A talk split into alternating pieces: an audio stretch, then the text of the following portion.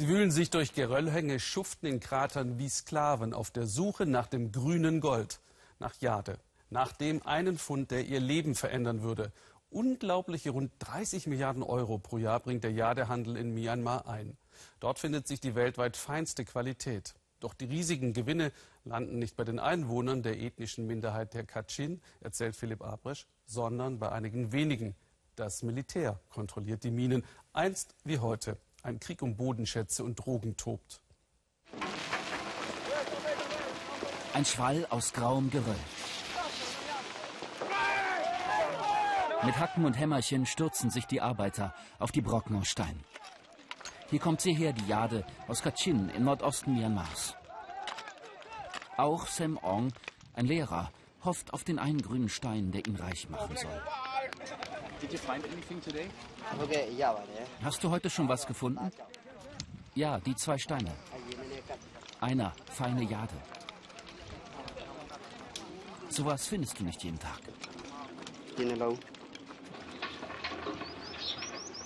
Der Traum vom großen Jadefund zieht Männer aus ganz Myanmar an den Rand der Jademinen.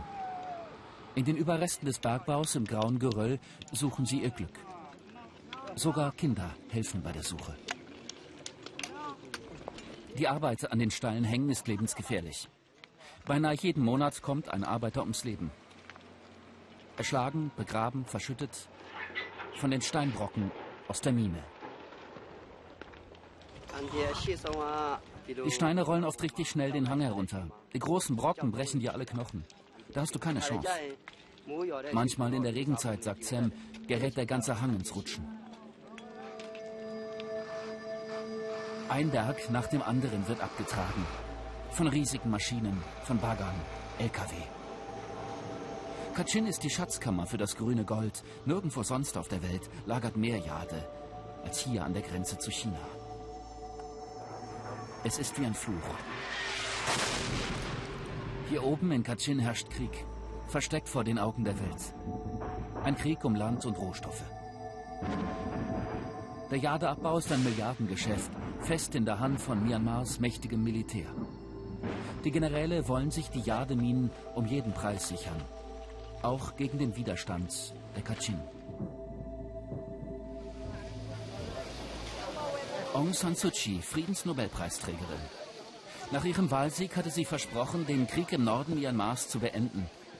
Die wertvolle Jade aber ist das größte Hindernis für den Frieden. Schlimmer noch, der Krieg zwischen Militär und den Kämpfern der Kachin ist heftiger denn je.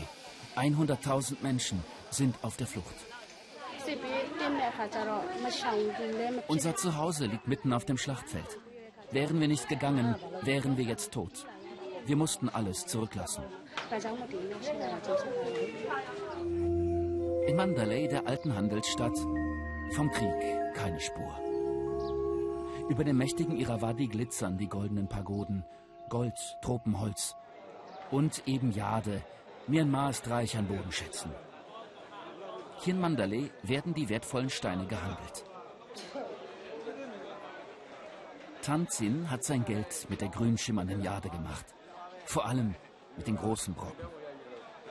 Der Handel mit Jade ist lukrativ. Jährlich wird in Myanmar Jade im Wert von geschätzt einunddreißig Milliarden U S Dollar abgebaut. Schon ein Kilogramm feinster Jade kann eine Million Dollar wert sein. Stolz zeigt Tanzin seine riesigen Steine.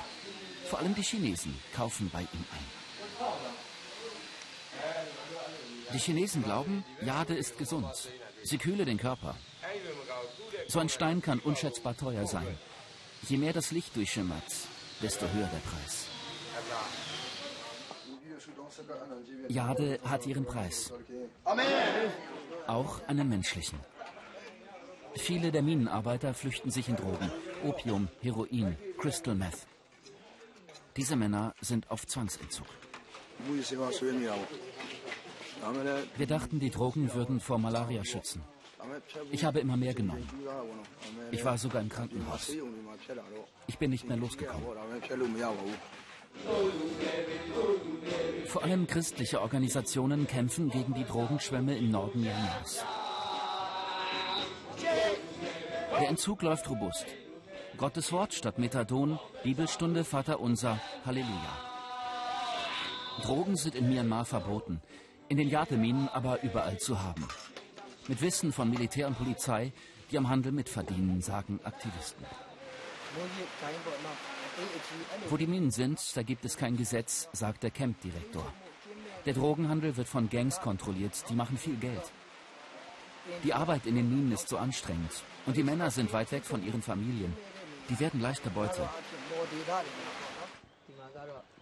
Die Methoden im Drogencamp sind rabiat. Ein Fuß in Fesseln, fast mittelalterlich. Ein Häftling frierend in Decken gewickelt. Ich habe mich daneben benommen. Dann haben sie mich hierhin gebracht.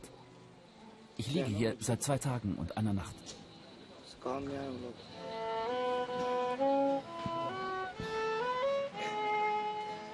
Der Traum vom großen grünen Jadefund, hier endet er. Ein halbes Jahr dauert der Drogenentzug, dann werden die Männer zu ihren Familien entlassen.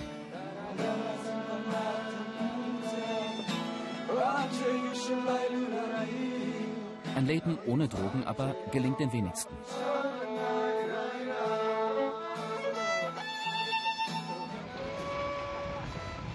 Auf der Jademine ist die Arbeit für heute getan. Sam Ong, der junge Lehrer, und seine Freunde begutachten die Ausbeute des Tages.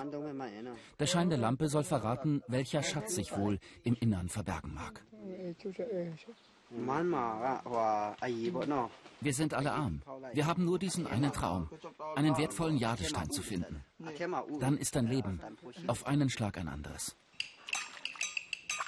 Der Traum vom großen Geld. Sam Ong muss ihn vorerst weiterträumen. Solange die Jademinen in der Hand weniger bleiben, wird es keinen Wohlstand für alle geben.